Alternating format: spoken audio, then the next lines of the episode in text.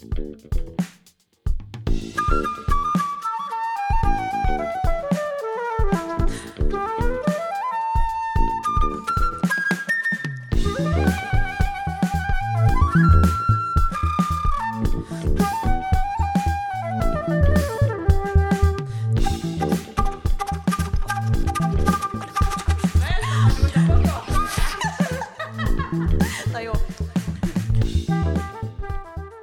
Üdvözlöm a kedves hallgatókat, ez itt a Pizsidizsi Podcast, az én nevem Juci. Én pedig Lizi vagyok. A mai adásban Nádas Péter történetek című könyvét hoztuk nektek. Előtte viszont egy kicsit beszélgessünk arról, hogy Lizi, hogy vagy, mert hogy most ez egy kicsit rendhagyó felvétel ugyanis. Együtt vagyunk. Igen.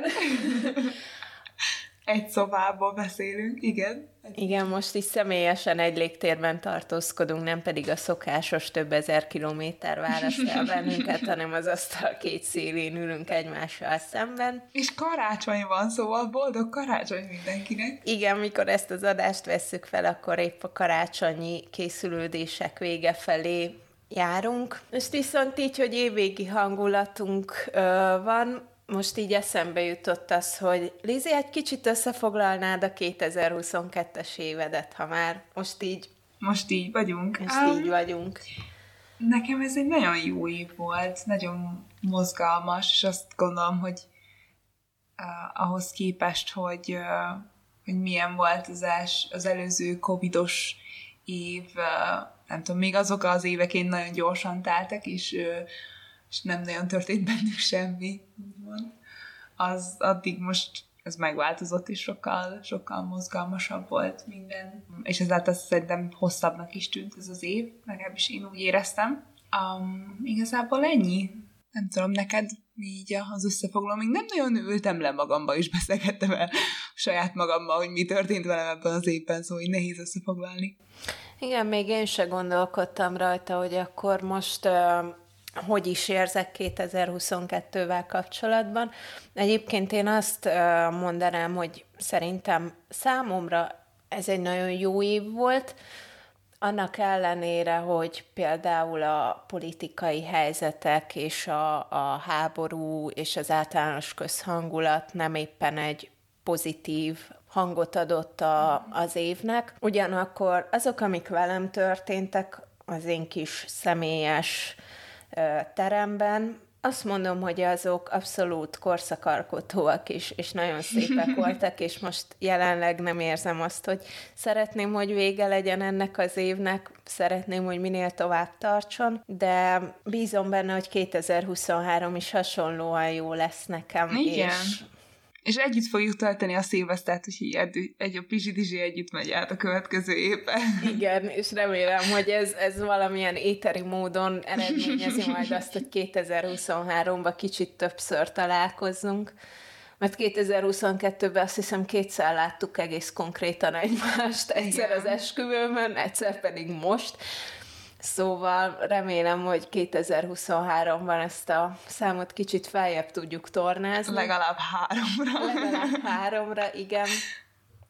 Úgyhogy én, én bizakodok, de én minden év végén bizakodok, hogy majd jó lesz a, a következő bár erről ideje lenne leszoknom, emlékszem, hogy legutóbb 2019-ben éreztem azt, hogy hú, hát 2020 mennyire királyév lesz, és hogy új évtized, meg új lehetőségek, meg stb., és aztán így másfél hónappal később megültem és pislogtam, hogy hi. Én egyébként nem szeretem ezeket a milyen lesz az új év és hasonló mm. dolgokat, mert mindig azt érzem ezzel kapcsolatban, mint amikor fogyókúrázol, és mindig azt mondod, hogy jövő hét hétfőn elkezdem. Tudod, hogy így, így tolod így, így a következő dátumra, vársz valami ami nagyobb eseményt, ahelyett, hogy így holnap elkezdenéd, és ettől így mindig egy kicsit ilyen, nem tudom, libabőrös vagyok, úgyhogy én így nem várok semmit a következő évtől. Egész konkrétan várni én sem várok semmit, csak csak bízom benne, hogy, hogy tök jól fogom érezni mm-hmm. magam, és nagyon remélem, hogy nagyon sok szép helyre fogok eljutni, nagyon sokszor fogunk menni kirándulni, minél többször szeretnék természetben lenni. Igazából nekem ennyi, ennyi a kívánalmam a jövő évre vonatkozóan. És ez ugye egy hatalmas változás, hogy idén lesz az első olyan karácsonyom, kerek öt év után, amikor nem kell vizsgákra készülni januárra. Hoppá, és, és ezt most jelenleg elképesztő módon élvezem, és valószínűleg ez a későbbiekben is így lesz, hogy minden karácsonykor majd így át fog járni engem ez a megnyugvás, mm-hmm. hogy hú, de jó, hogy most nem kell tanulni. Amíg bár nem kezdesz valami újba. Nem, a jó pap voltáig tanul, de én nem vagyok jó pap, úgyhogy nem, nem hinném, hogy én még beülnék az iskolapadba. Így is elég okos vagyok. ezt. De mennyire érezted magad okosnak, mikor ezt a könyvet olvastad? Ja, hát igen. Um, miközben olvastam Nádas Pétert, hát nem éreztem magam éppen nagyon okosnak, de igazából nem vagyok ezzel egyedül, mert Lizinek is hasonló megérzései voltak, és pont az előbb beszéltük a konyhában, hogy de hát mi tanult nők vagyunk, és hogy lehet, hogy mégis olyan butának éreztük magunkat, miközben olvastuk ezt a könyvet. De nem is az, hogy miközben a könyvet olvastuk, hanem miközben a kritikákat olvastuk. De én akkor éreztem magam elképesztően sekélyes ostobának, hogy, hogy lehet, hogy, hogy a, a a kritika, az irodalmi kritika ennyire felfelé magasztalja ezt a könyvet, közben nekem teljesen Nem is az, hogy magasztalja, szerintem nem ez az egyetlen, hanem, hanem a probléma nálam ott kezdődik, hogy egyetem meg sem említik azt, hogy milyen nehéz ezt a könyvet olvasni. Igen. Tehát, hogy nem Igen. mondanak semmi meg se említik tényleg azt, hogy ez talán nehéz lesz, vagy nem mindenkinek jó, hanem így ez a teljes magasztalás azzal Igen. kapcsolatban, hogy ez maga a tökéletesség és a várva várt csoda. Igen, és az, az, az még egy dolog, hogy a kritikusoknál ez így nem uh, jelenik meg, de például a moly.hu-nál olvastuk a felhasználóknak a véleményét, hozzászólását a könyvről, és ott is rengetegen írták, hogy letehetetlen, szinte repültek az oldalak, meg stb. Hát én mindent éreztem, miközben a könyvet olvastam, de azt, hogy repülnének az oldalak, azt ugye egész konkrétan nem igazán. Szóval, hogy ott így azért egy kicsit elbizonytalanodtam, pedig én jó vagyok szövegértésből, meg értően olvasok szöveget, de tényleg nehéz volt eldöntenem, hogy, hogy most éppen kinek a hangján olvasok, vagy, vagy ki narrál éppen, és hogy most konkrétan ebben a jelenetben mi történik, kik a szereplők. És egyébként valamilyen szinten értem ennek a koncepcióját, hogy, hogy miért ilyen a szerkezete ennek a könyvnek, és hogy ez milyen hatásokat ér el az olvasóban, és valamennyire azért sejtem, hogy Nádas Péternek pontosan ez lehetett a célja ezzel. Ettől függetlenül számomra ez nem egy letehetetlen könyv kategória, Igen. mert tényleg egyébként sokszor volt az, hogy síri csendnek kellett lennie ahhoz a szobában, hogy én tudjam ezt a könyvet olvasni, és értsem a vonalvezetését. Ez bizony sokszor nehézséget Igen. okozott számomra. Igen. Mielőtt ebbe az egészbe így belemegyünk, elmondod, hogy hogyan került a kezedbe a könyv? Teljesen úgy jött velem szembe ez a könyv, mint szerintem bárki mással. A közösségi médiában találkoztam ezzel, hogy tele volt mindenféle irodalmi platform azzal, hogy Nádas Péternek 80 éves, a 80. szülinapja előtt egész konkrétan megjelent egy, egy új regénye, Rémtörténetek címmel, és már egészen az elejétől kezdve hatalmas um, hírverést kapott, és, és egyszerűen én, engem érdekelt, hogy Nádas Péter 80 évesen mit, mit tud még újat mutatni, mert hogy a legelső visszacsatolások azt mondták, hogy ez az életművének egyik legfontosabb műve, és így érdekelt engem, hogy 80 évesen már egy kvázi befejezett életműhöz, hogy tud valaki még úgy hozzáadni egy könyvet, hogy az, az már egy kiemelkedő alakja legyen, már egy, egy komplet életműnek. Igen. Egyrészt, másrészt, és erre majd később visszatérünk, a rémtörténetek címmel, meg a leírás alapján én számítottam egyfajta jópalócok, tótatja fiak kategóriájú könyvre. Hát az alapkoncepció az mondanám, hogy hasonló, de, de egész más módon közelíti meg szerintem ezt a témakört. Emiatt nekem így az első oldalak után egy kicsit csalódás, tehát nekem ez egy kicsit csalódás volt, de ez csak az én hülyeségem, mert hogy én annyira erre számítottam, meg annyira erre vágytam. Egyébként érdekes szerintem az is, hogy maga Nádas Péter is úgy gondolta, vagy az volt a benyomása, hogy ő már többet nem fog dolgozni, és el is küldte mm-hmm. az archívumba a, a jegyzeteit, amit ehhez a könyvhez készített, és utána kérte vissza ki. És ez neki is egy újdonság volt, és maga a nyelvezete a könyvnek, hogy végre kiírhatja ezeket a szavakat, ezeket a közhelyeket. Igazából egy kicsit, amikor először elkezded olvasni szerintem a könyvnek az, az oldalait, akkor egy olyan szintű trágássággal kerül szembe, ami leírva nagyon fura, mert halva, hát nem tudom, én például elég kisvárosban való vagyok, um, Kelet-Magyarország nem, nem áll messze tőlem, amikor emberek káromkodnak, és, és hozzá vagyok szokva, hogy azt hallom leírva, egy kicsit meghökkentő látni, de az a fajta trágásság, ami ebben a könyvben megjelenik, az így, attól egy kicsit így megszeppensz, legalábbis én megszeppenve olvastam ezeket a sorokat, pedig nem vagyok egy, nem tudom, ilyen szorongó, szégyellős, szégyellős mm. ember, de hogy így lehet, hogy belepirultam néhány részbe, um, vagy így kellemetlenül éreztem magam tőle, úgyhogy uh, legalábbis szerintem ez is hozzá ad magához az olvasás élményhez. Engem mondjuk szórakoztatott kifejezetten a trágár beszéd. Igen, én, én, én jót, jót röhögtem rajta, vagy nem tudom, lehet, hogy lehet, hogy az én humorérzékem egy kicsit nem is tudom vizét ehhez, de hogy, de hogy én, én jól elszórakoztam ezen. Ez mondjuk, ez mondjuk nekem tetszett benne. Neked nem volt túl sok? Nem, abszolút nem. Komolyan? Nem. Oké. Okay. Oké, okay, ez érdekes. Nem, nem emiatt volt nehéz olvasni? Nem, nekem amiatt volt nehéz olvasni, hogy nem voltak benne párbeszédek, rendesen nem voltak fejezetekre bontva, a, vagyis hát voltak benne párbeszédek, most így hülyeséget mondok, mert, mert persze voltak, csak hogy így...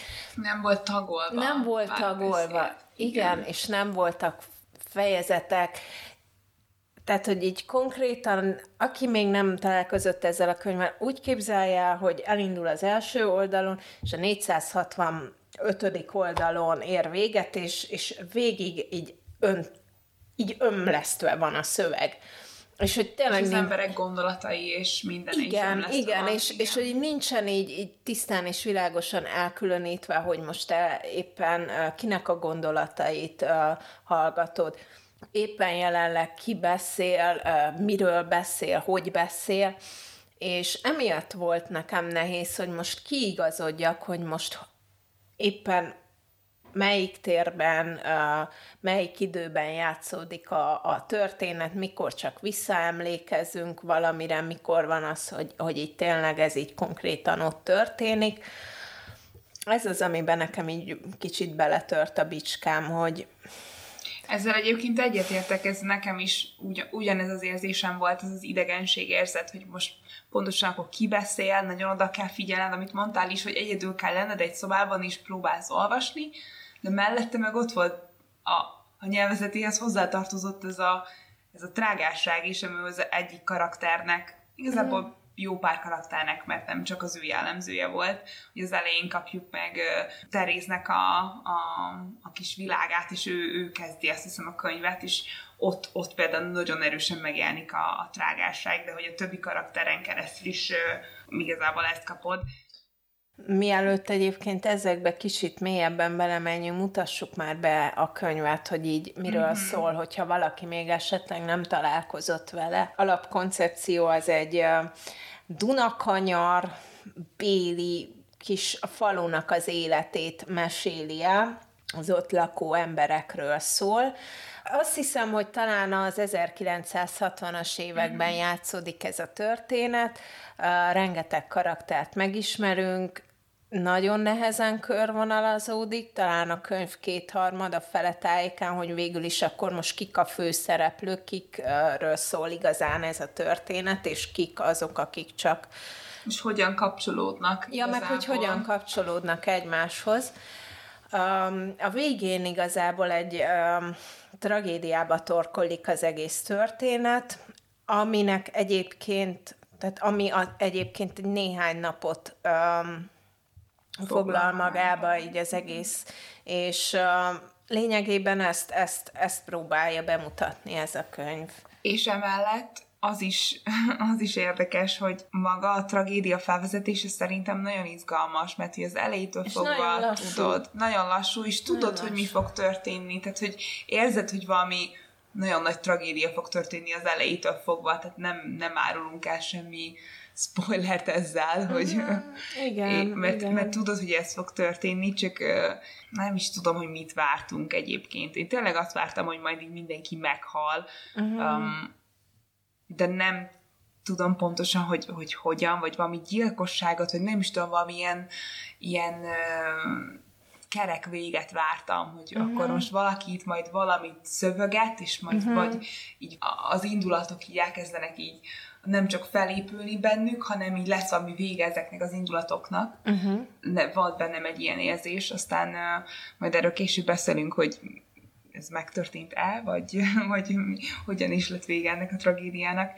Um, olvastunk ilyen uh, kritikát, amiben azt mondták, hogy hasonlított ez a Dunakanyarbeli faluink Kisoroszira, és hogy, uh-huh. és hogy ők így láttak ilyen, ilyen hasonlóságot, és uh, és Nádas Pit ugye élt is kis rossziban, szóval szerintem itt hozták össze ezt a kettőt. Te voltál egyébként már ott? Mert én még mindig így hallok erről a kis faluról, de úgy még soha nem voltam, szóval én, nekem nincsenek ilyen. Nagyon rossz, hogy ezt párhuzamba hoztad, mert uh, így most az emlékeimet rontják Jó, kis Rossziról, okay. mert hogy néhány évvel ezelőtt, amikor uh, hát 25 éves voltam, azt hiszem, akkor így um, nyáron, július első hétvégén, ez azt hiszem 18-ban volt, um, elmentünk így barátokkal a Kisoroszi sziget csúcshoz egy éjszakára sátorozni, és az valami elképesztően királyélmény volt, mert hogy tényleg a, a legközelebbi barátaim voltak ott, és tök sokan ott voltunk, egész este táncoltunk a Dunaparton, és aztán ö, nappal, amikor, amikor mentünk haza a végtelen ö, mezőn, és, és ez, ez valami elképesztően jó érzés volt, és Azért ilyen szép emlék nekem az a, az a sátorozás, mert egy jó barátommal beszéltük meg akkor um, alkoholmámoros pillanatunkban, hogy um, most éljük azokat az éveket, amiket majd vissza fogunk sírni időskorunkban, tehát ez az ilyen gondtalan fiatalság, amik egyébként mindig tartanak, de hogy nekem abszolút az a, az a kis sátorozás, az a kis mm-hmm. összejövetel volt az, ami ez a jelképe, igen, mm-hmm. hogy most fiatalok vagyunk, szabadok, nyár van, itt vagyunk a természetben, tehát ez valami elképesztően gyönyörű um, pillanat volt az én életemben, és nem akarom, hogy ezt összemostom a Péter Rém történeteivel. Egy, egyébként... Maradjunk annyiban, hogy nem kis Sorossziban történt, de azt se akarom, hogy a Dunakanyar bármelyik falujáról szóljon, mert Zebegény nagymaros, kismaros, tehát hogy minden így annyira közel áll a szívemhez, ami így ott van, mert hogy én én így a Dunakanyarba bele vagyok szerelmesedve elképesztő módon, szóval, hogy én nem akarom azt gondolni, hogy ott ilyesmi megtörténhet. Mert hogy nekem ez abszolút egy ilyen safe place, ami, ami ott van, és, és én akármikor megyek oda, az ónázó vonattal, és nézem a tájat, és leszállok, és kirándulunk egy hatalmasat, aztán a piknik manufaktúrában eszünk, meg ilyesmi.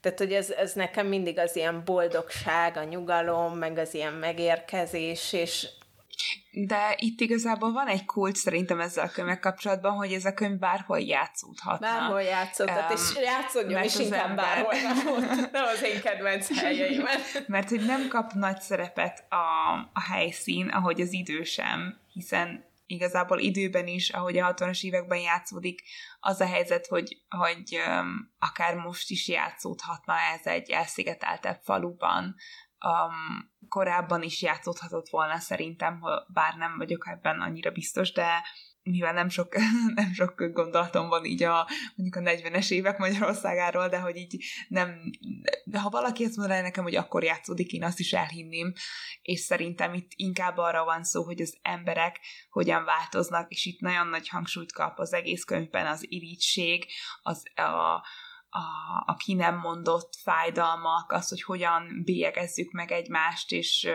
a rossz indulat, ami így árad az emberekből, mm. és ez, ez igazából ebből kifolyag bárhol és bármikor Igen, ez így kollektíven ráhúzható akármilyen elmaradott Igen. falusi közösségre, úgy gondolom. Mielőtt még jobban belemennénk a könyvbe, beszéljünk egy kicsit Nádas Péterről szerintem, mert hogy itt most az ő személye is uh, fontos azért, ő ehhez a, ehhez a könyvéhez már a 70-es években elkezdte készíteni a jegyzeteit. Érdekes egyébként, hogy, hogy 50 év vet kellett várni azért, hogy meg, megszülessen ez a regény, és, és addig ugye életművének ugye számos fontos darabja is van. Kikerült. Kikerült. Szóval értem azt, hogy miért hivatkoznak meglepetésként erre a könyvre. Közben meg annyira, annyira nehéz ezt a könyvet olvasni, és nem, és nem jó élmény. Akármennyire is azt érzem, hogy igaz minden mondata, és a karakterek zseniálisak, itt megáll, megáll az egész, tehát hogy maga a történetet én nem tudom zseniálisnak nevezni, ez a valóság, a valóság van leírva, és, és nyilván én akarom a valóságot látni a papíron, tehát ezzel nincsen De problémám. De hogy ez kinek jó élmény, ez, igen, ki, ez kinek igen, jó ki, olvasmány. Kinek jó ez? Az, hogy, az, hogy írói szempontból, hogyha úgy nézzük, ez egy, ez egy jó munka, mestermunka, hogyha, hogyha ilyen, ilyen szempontból nézzük, mint ha nem tudom, egy asztalos kiad egy, egy gyönyörű, nem tudom, munkát a kezéből. Egy, egy gyönyörű jó... asztalt, ami, ami ilyen használhatatlan, tehát hogy nem, nem, ala, nem, alacsonyabb, mint nem amilyennek ki lennie kéne. Nem, nem erre akartam ezzel a hasonlattal menni, hanem hogyha hogyha az az írás, a költészet egy, egy mesterség, mint, mint az asztalos mesterség, akkor ahogy egy asztalos kiad egy jó munkát, úgy egy könyv is lehet egy jó munka, egy mestermunka. És ez a könyv is az, de nem egy olyan könyv, és nem egy olyan történet, ami jó érzéseket kelt az emberben, miközben olvasod. És persze lehet, hogy ez azért van, mert mi nehezen boldogultunk magával a szöveggel is, de itt a történet is egy olyan történet, ami, ami borzasztó. De azért itt hozzá kell tennünk, hogy olvastunk már itt mindenféle könyvet, olyan, csak gondoljunk a, a korábbi könyvekre, kettővel kell visszamennünk a Polcelena Asszony a Fronton című könyvére. Mégsem volt ekkora fájdalom nekem azt a könyvet olvasni, holott sokkal nagyobb borzalmakról számolt be. Az is a valóság, és ez is a valóság. Tehát itt nem, nem hiszem, hogy az a kulcs, hogy azt mondjuk, hogy oké, okay, maga a történet, tehát magát a történetet nem jó olvasni, mert igazából egy tragikus történet is tud lehengerlő és izgalmas lenni, és felkelti a kíváncsiságodat. Itt egy nagyon kicsi része volt a könyvnek, ami az én kíváncsiságomat felkeltette.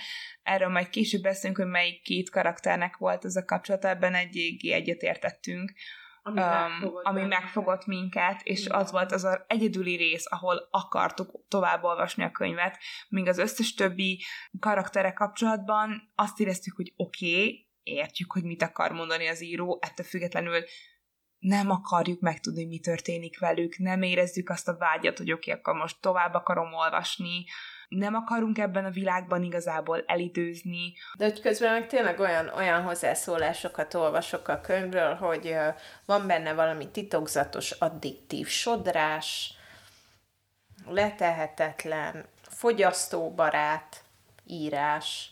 Fogyasztóbarát? Ezt, ezt nem tudom. Na ezt mégis hogy? Ez, ezt a fogyasztóbarát írást, ezt, ezt kétszer aláhúzom pirossal. Ez, ez, Megvétózzuk. Ez, ez meg, ez, én ezzel nem értek egyet, de jó, jó, kész, ennyi. Tehát, hogy szerintem kár ezt ragozni. Igen. Nekünk ez a véleményünk róla, vállaljuk, um, egy száfoljatok meg, de én azt gondolom, hogy, hogy tényleg ez, ez kollektíven egy nehéz szöveg.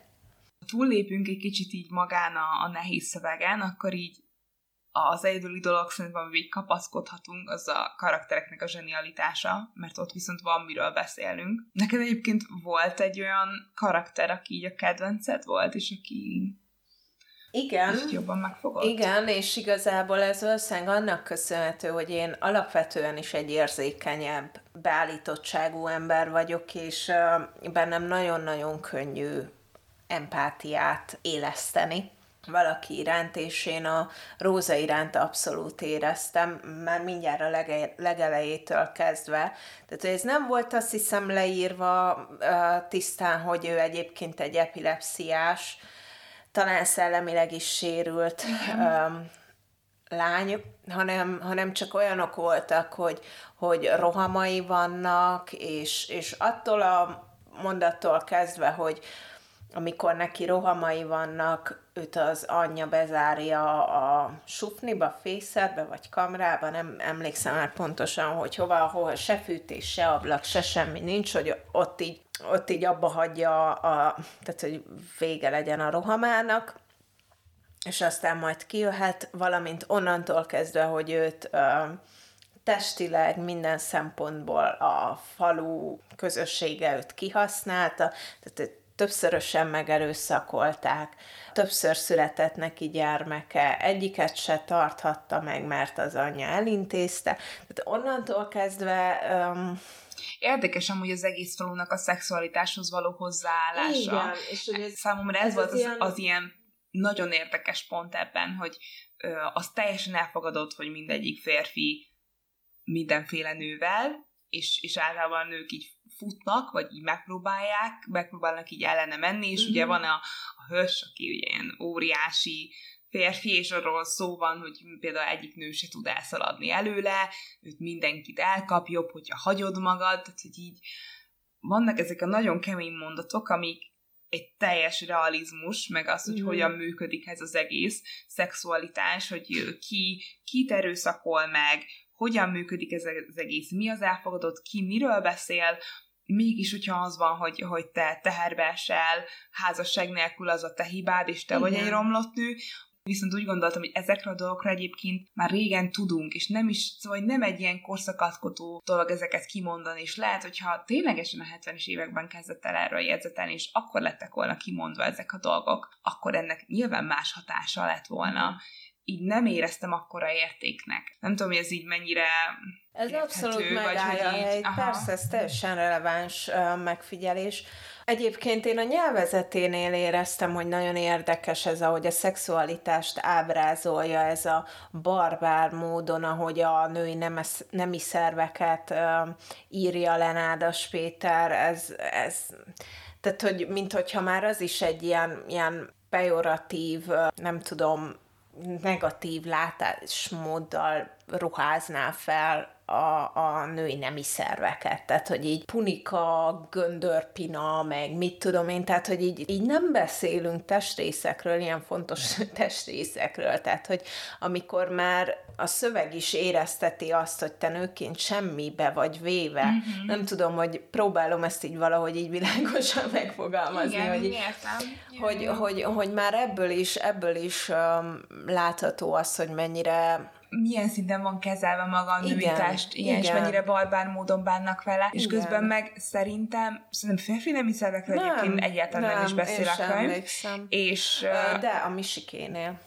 Á, tényleg, tényleg, és ott, ott viszont megint egy olyan helyzetben vagyunk, hogy... hogy ott, ott orvosilag, ott szem, orvosilag igen. szemlélik a, a nemi szervet. De akkor is csak ennyi, hogy merevedése van, és kész meg. Igen, meg így nevetnek rajta, de hogy nem a igazából nem a falu gyerekei nevetnek rá, hanem mm. pont, hogy az egyetemisták jönnek le. Tehát, igen, igen, a piros barátai. Um, kategória, mert uh, nyilván az sem jobb egy szikrával sem, ahogy ott uh, nevetség tárgyává tesznek egy uh, egy beteg fiút. Egy nyomorék. Egy nyomorék Igen. fiút uh, konkrétan. De közben meg azt érzed, hogy a, hogy a női nemi szervekkel kapcsolatban csak a szitok és az átok az, ami, uh-huh. ami így uh, szembe jön veled.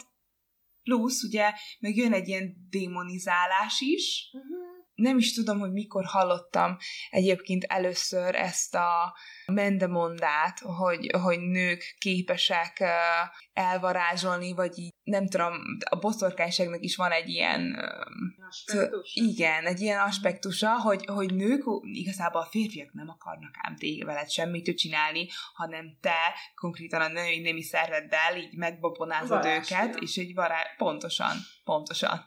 És akkor te fogod, és majd így te átkocorsz rájuk, és ezáltal így megbabonázod őket, és Aha. nekik muszáj lesz téged megerőszakolni. Ez így lejön a szövegből, ez a mm. demonizás, ez itt is megjelenik. Maga ez az egész uh, folyamat, ez nekem nagyon érdekes, de hogy ettől függetlenül nem fogom jobban kedvelni a könyvet.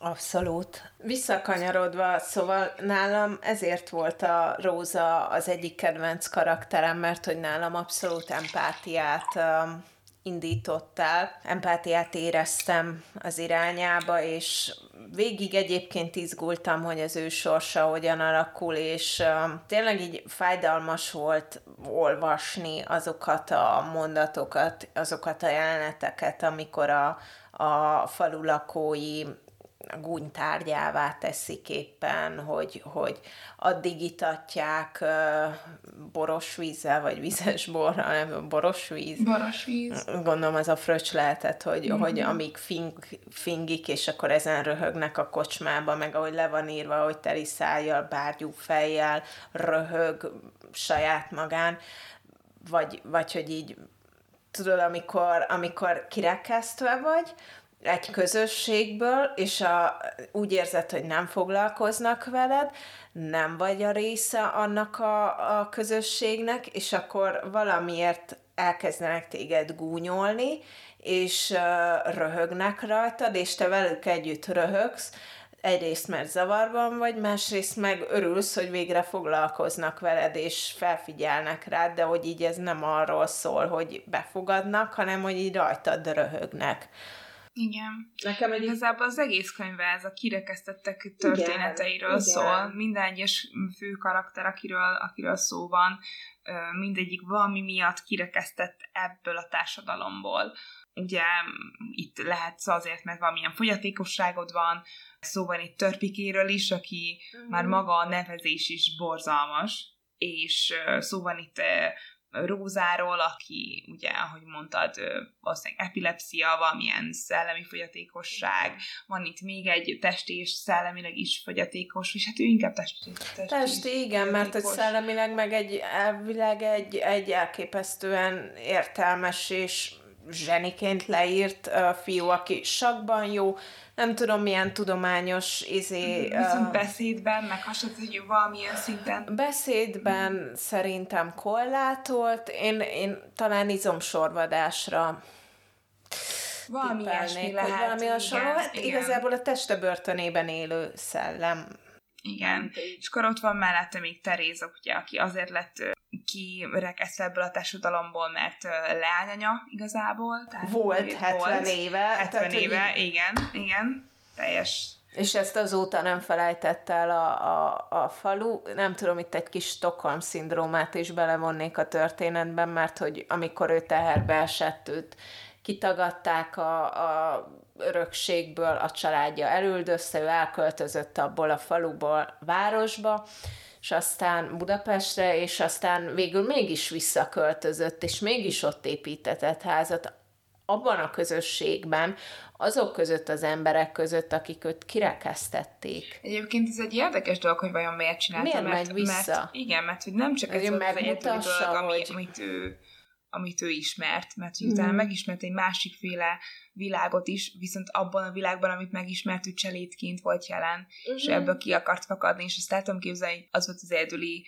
álláspont a számára, hogy, hogy akkor visszamegyek oda abba, abba az ismerős közegbe. Az ismerősbe, ahol nem voltam cseléd. Uh-huh. igazából ő az a karakter, akit egy ilyen vén boszorkányak beállítanak, és addig állítják aki be így, aki, hogy azzá, azzá is válik. Vált, mert hogy egyébként, Igen. tehát, hogy ez le volt írva, hogy ő fiatal korában egy nagyon szép és okos lány volt, aki, aki megesett, és ez is milyen már, hogy megesett, tehát, hogy így ez... Maga a kifejezés oh, is ez, ilyen és hogy, Igen, és hogy, és hogy ilyenkor a, a másik felet, a férfit miért nem rekesztik ki, ő miért nem marad szégyenben, miért mindig csak a nő attól független, vagy attól függően, hogy rajta van és, a És a gyereke. És itt Igen. látjuk meg ugye a törpikének, hogy hiába csak maga, nem csak a törpike van kirekesztve ebből az egész közösségből, hanem a fia is, aki egyébként az az egyetlen dolog, amit elkövetett ez a szegény gyerek, hogy megszületett. Igen. Semmi több nincsen ebben.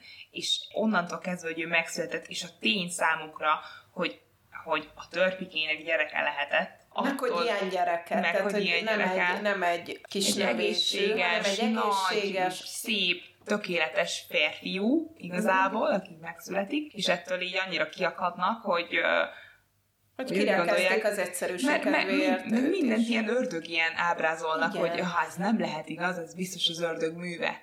És Igen. akkor szóval nagyon érdekes ez, megint így a maga a szexualitás és a vallásnak a, az összefüggése egy érdekes dolog szerintem, hogy hogy minden, amit nem ismerünk, meg minden, ami ilyen vágy és uh, hasonló, az, az az ördögtől jön, ami, ami nyilván egy olyan dolog, ami ilyen fanatikus vallásiasság, és minden, ami, amit uh, bűnként jelöl meg mondjuk maga a vallás, azt így uh-huh.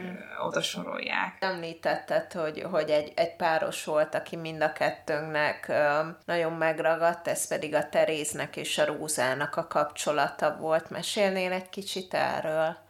Ugye itt azt kell tudni, hogy Róza igazából a napszámosa volt a uh-huh. Teréznek. Igen. Teréz egy, egy mm, szerintem hány éves lehet egyébként az öreg asszonyként ábrázolják, egy olyan 70-80 éves nőt tudok elképzelni. Igen. Az is lehet, hogy egyébként fiatalabb, mert faluban szerintem egy kicsit hajlamosak arra, hogy a 60 évest is már ilyen öreg asszonyként Hát a könyv oldalán úgy van leírva, hogy egy 70 éve megesett öreg asszony.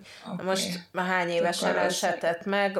15, 6, 7, 8, szóval biztos, hogy 8, Ó, 80 és 90 között lehetett. 85-90 között én okay. mit satszolnám okay. be. A neki a napszámos a, a Róza. Igazából itt az a fontos, hogy rózát senki nem akarja alkalmazni, uh-huh. mivel epilepsziás, stb. Nem tudják kezelni. Nem, tudjuk, nem tudják kezelni, igen.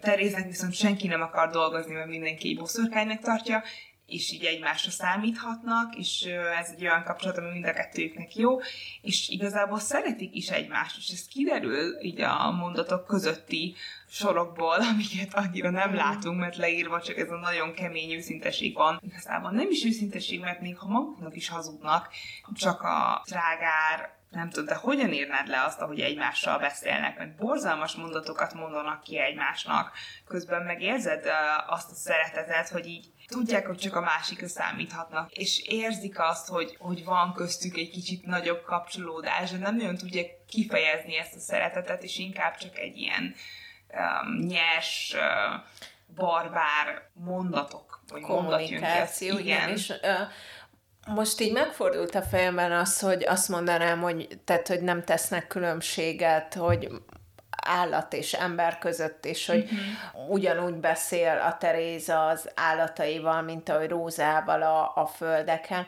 de ez sem igaz, mert hogy közben meg a mondataiból az derül ki, hogy, hogy disznóinak viszi a csalánt, hogy, hogy, tehát, hogy így feléjük valahogy ilyen nagyobb izé, Gondoskodás. Um, nagyobb gondoskodással Szerintem van. csak azért van gondoskodással, mert hízatok, és ez nekem jó Igen. lesz, hogy kövérek vagytok. Igen. Mm. De hogy közben meg Igen. gondoskodik a Rózáról is, mert hogy megeteti, meg amikor rohama volt, akkor leültette a tornácra, és akkor elvégezte ő a ház körüli munkát, Igen. mindig adott neki enni, igaz, hogy nem a szép tányérból, hanem az ólomból, vagy alumíniumból, mert hogy nem tudom már mi, hogy ne törje össze. Tehát, hogy így, így igazából ott van kettejük között egy ilyen oda-vissza gondoskodás és egy ilyen oda-vissza törődés, de hát azt sem mondanám, hogy én örülnék, hogyha velem valaki ilyen viszonyban lenne, mert hogy ez, ez azért nem egy, nem egy kiegyensúlyozott kapcsolat.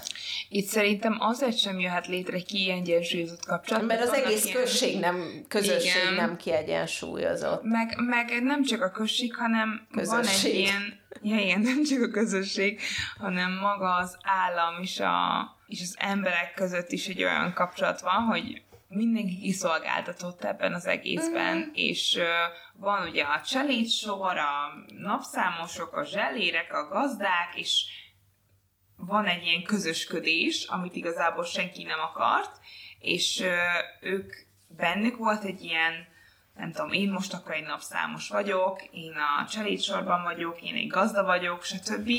És úgy gondolják, hogy nem mint ember az emberrel beszélgetnek egymással, Igen. hanem mint társadalmi fokozatok vannak. Persze. És ugye ez az a kor, amikor így próbálnak átsiklani ezek között, és még nagyon látszik az, hogy mondjuk Teréz így fentebb gondolja magát a Rózánál, mint ő, mint gazda van ott jelen, és közben meg mikor megjönnek a hozzá nyaralók, megjönnek hozzá a nyaralók, akik meg az ő, akiknál meg ő volt cseléd, akkor ott megint egy másik szerep esik bele. Igen, igen, igen. És uh, ami közös bennük, az igazából csak a szegénység, és a szegény sors, és kiközösítettség, és ahelyett, hogy abba kapaszkodnának, hogy mi a, köz, a közös bennük, ők oda tesznek egy ilyen um, falat azzal, hogy oké, okay, de mi nem ugyanazon a szinten vagyunk, mert mm. te egy csaléd vagy, vagy mert te egy napszámos vagy, és ezáltal nem tudnak kommunikálni egymással. Legalábbis én ezt érzem. Igen. Beszéljünk egy kicsit még, hát kicsit kívülálló öm, szeméről, Piroskáról, aki végül is egy művész családból származó, értelmiségi, egyetemista lány, aki, aki én úgy gondolom, hogy az ártatlanság, meg a tisztaság jelképe ebben a történetben. Azt gondolod, hogy ő a jelkép ennek, mert igazából az ő bűnveséséről is van szó, az, hogy milyen szexuális gondolatai vannak mondjuk mind a két fiú felé, és mennyire fura az, hogy amikor valakit ilyen betegnek, tehát hogy mind a két, két fiúval van igazából kapcsolatban az egész történetben. Imrével, meg Imre, igen, Misikével. Misikével.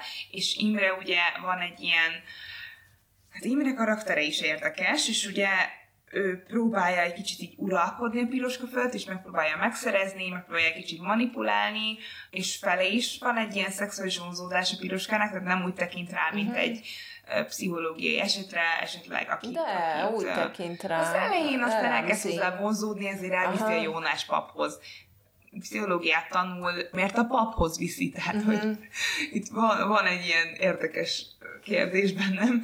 A, a másik meg a Misike, akit megint egy ilyen érdekességi... Szerintem ilyen empátiával és inkább szánalommal fordul felé, de ugyanakkor meg szellemileg, intellektuálisan leköti őt Misike. Igen, igen. Hát, hogy tud vele beszélgetni, érdeklődve hallgatja. De szerintem itt nem, nem feltétlenül intellektuálisan köti le, hanem ő is, mint, mint egy kísérleti nyúl így érdekes a számára, és uh-huh. fele is van egy ilyen szexuális vonzódása, és itt megint az ő a piruska lényében is a bűnt látjuk meg, hogy ő így mindkét fiút egyébként ahelyett, hogy mint szakember állna hozzájuk közel, vagy mint empátiával. Van egy ilyen szexuális vonzódása ezek iránt, az esetek iránt, uh-huh. ami egyébként szerintem tud egészséges is lenni, mert valamilyen szinten a, bármikor, amikor ilyen nagyon szenvedéllyel állsz hozzá dolgokhoz, bármit is akarsz csinálni, abban lehet egy ilyen szexuális vonzat. Aha, hát, hogy érezted magad annyira abszolút. felizgulva egy témára. Igen. Ott, ezt a szót is használjuk, hogy fel vagy izgulva a témára,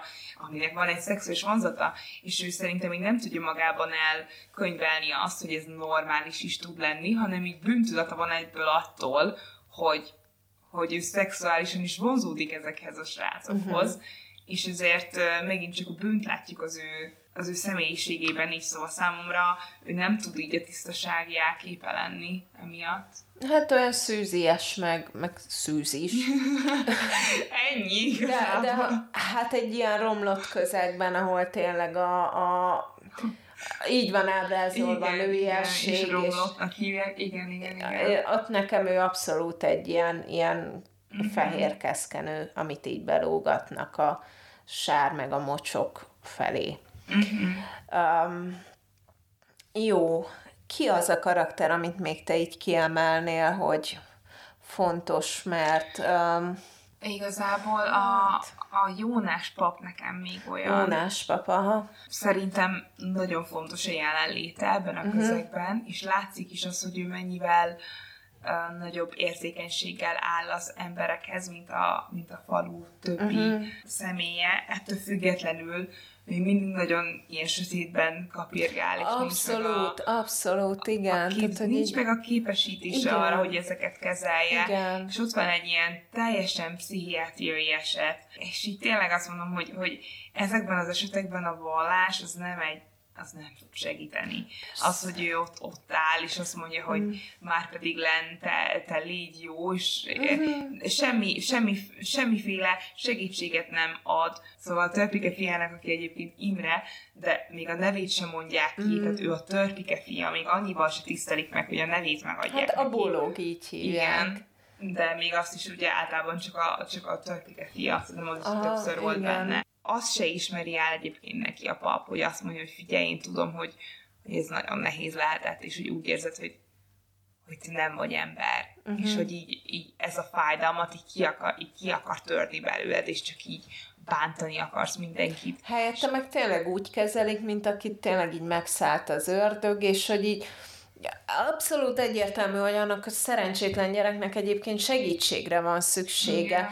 És ezt nem kapja meg, hanem, hanem inkább, inkább még azt a megerősítést kapja, hogy, hogy tényleg benne van a hiba. Igen, igen. Szóval borz, borzalmas emberi történetek és sorsok vannak ebben a, ebben a könyvben. És minden, minden szavuk igaz, és attól függetlenül, hogy ennyire sarkalatos minden egyes személyiség, egyáltalán nem érzed azt, hogy nem reálisak. Tehát ez a, ez a szépség szerintem benne, Igen. hogy mindegyik nagyon reálisnak tűnik, nincsenek ezek a személyek túl dramatizálva egyáltalán. Abszolút, és nekem egyébként van egy olyan um, elméletem, hogy, hogy talán az is szerepet játszhat a, abban, hogy egyébként így nehéz olvasni, meg nehéz a tagoltsága, hogy így nehezen tudsz rajta kiigazodni, és hogy valamilyen szinten ezt is akarja elérni Nádas, hogy nehezen igazodj ki ezen, hogy érezd azt, hogy, hogy akármennyire is valóságos ennek a története, tehát hogy akármennyire is előfordul ez bármelyik faluban, te ettől távol vagy. Uh-huh, uh-huh. Tehát, hogy, hogy Aha, te nem vagy a része ennek. Ezt egyébként, egyébként szerintem ez egy nagyon jó meglátás. Valószínűleg ezt akart elérni, és ennek van is értelme. Nem tudom, hogy hogyan látja mondjuk egy, egy, egy budai értelmiségi, aki itt nőtt fel Budán, hogyan látja ezt az egészet, de hogy én ezt nem érzem, nem érzem magamat ettől annyira távol. Viszont azt el tudom képzelni, hogy Nádas, aki egyébként bejárta Magyarországot, és ismeri minden zig, ziges, zugos kis partját, ő, ahogy ő így nyilatkozott róla, ő is azt érzi, hogy attól függően, hogy ismeri ezt az egészet, attól még ő is távol van uh-huh. ettől az egésztől.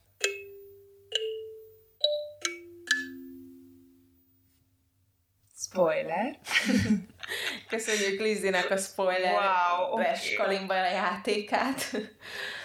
Jó, hát azt beszéltük itt a felkészülés közben, hogy a spoileres részben szeretnénk rátérni a gyilkosságra, mert hogy nekem nem volt világos, hogy most hány nem is gyilkosság, hanem haláleset, bocsánat. Igen. Szóval, hogy nekem nem volt világos, hogy akkor hányan haltak meg.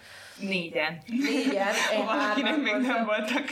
Szóval, hogy Misike öngyilkos lett. Misike ö, belegurult a Dunába a kis tolószékével. Az Imrejét ö, halára csípték a darazsak? Hát igen, vagy ha nem is halál csípték, de utána így ebbe így meghalt ezekben a csípésekben. Megfulladt, gondolom. igen, és Róza ettől a Dunának ment.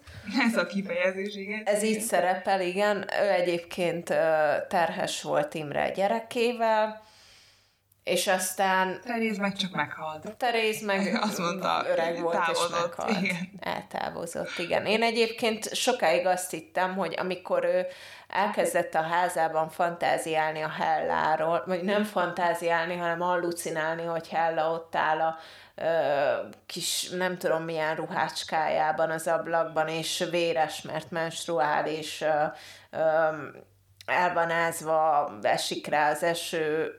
Én azt hittem, hogy de tudod, amikor az emberek meghalnak, nagyon sok esetben van ilyen ábrázolása a halálnak, hogy megjelennek előtted Aha, azok, akik fontosak voltak neked, és hogy akármennyire is, hát nyilván, hogyha Rózáról, Rózával is úgy nyilatkozott, meg kommunikált a Teréz, ahogy, Nyilván a Helláról sem fog szép Ódákat szavakkal, zengeni, igen. ódákat zengeni, igen, de hogy ez így egészen le is volt írva, talán szó szerint a könyvben, hogy, hogy a Hellát mindezek ellenére nagyon szerette, és a Hella is szerette a Terészt. Ők egyébként szerintem korban nem álltak annyira messze egymástól, én arra satszolnék, mert hogy fiatal korában volt ott cseléd, um, Teréz a Helláéknál, és talán még úgy is volt egyszer leírva, hogy barátnők voltak, vagy vagy Igen, valami szerintem közel lehettek korban. Igen. Korban közel voltak egymáshoz,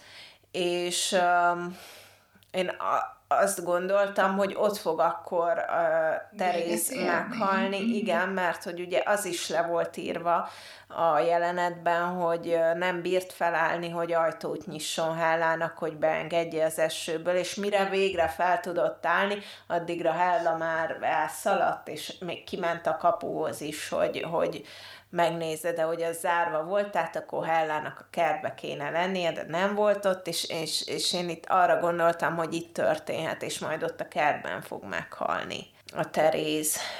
De Nekem- aztán nem. De aztán nem. De aztán nem. Nekem, ami, ami hiányzott ebből a történetből, az gyilkosság. Úgy Ami ott volt. Igen, de úgy egy ilyen de rendes, Aha. egy ilyen, egy ilyen rendes gyilkosság hiányzott. Én nagyon azt éreztem, hogy itt az Imre valaki meg fog ölni. Elszabadul. Igen. És annyira fel lett pumpálva bennem ez a, ez a Meg, meg piroska meg közte az a feszültség. feszültség. Nem csak közte, én arra gondoltam egyébként, bennem az volt, hogy lehet, hogy a Misikét fogja megölni. Bennem meg az, hogy a, az anyját csapja földhöz, mert Aha. hogy erre, ez is többször így megvolt. Én úgy voltam, igen, tehát az a lényeg, hogy azt hittem, hogy a, abban biztos voltam, hogy a fő karakterek meg fognak halni, és akkor ebből a törpikének is volt egy elég nagy főszála, szóval az is, annak, annak is lett volna értelme, hogy a törpike meghal, de én nem gondoltam volna, hogy a Misike csak úgy magától megöli Meg. magát. De egyébként én, én azzal nagyon ki vagyok békülve, tehát hogy ez egy ilyen, ilyen kompakt befejezése volt. Nekem nagyon szívfacsaró volt azt a jelenetet olvasni, és azt hiszem, hogy szamárfüllel be is jelöltem a könyvben, de most biztos, hogy nem fogom felolvasni, hogy amikor a Misike a vastüdőben feküdt, vagy ült, vagy volt, hogy megjelent előtte az a szép meleg nyári nap a Dunaparton, amikor piroskával labdáztak, és repült a labda, és ő nyújtotta a karját, és így a piroska, meg úgy a piroska. Az engem nagyon érzékenyen érintett, mert akkor, hogy így átéreztem, hogy ez a egyébként egészséges, szellemileg egészséges ember a saját testének a börtönében van, és, és neki az, ami, ami számunkra egy teljesen természetes momentum, hogy labdázunk és örülünk és szaladunk, az számára egy teljesen lehetetlen történet. Én ezt így, így ezzel én ki vagyok békülve, mm. hogy ő azt mondta, hogy akkor, akkor ő, ő Én inkább... egyébként ki lettem volna ezzel békülve, én csak úgy gondoltam, hogy valakit az Imrének meg kell ölnie, és és úgy gondoltam, valakit meg kell ölnie, és úgy voltam vele, hogy ha a vagy a törpigit öli meg, azt már annyira felvezettük, hogy ez nem lepne Aha. meg, hogy akkor öljünk meg valakit, akit, akire nem gondolok, hogy meg fog halni, és akkor legyen az a misike. Mert hogy nyilván, nyilván Az a misike.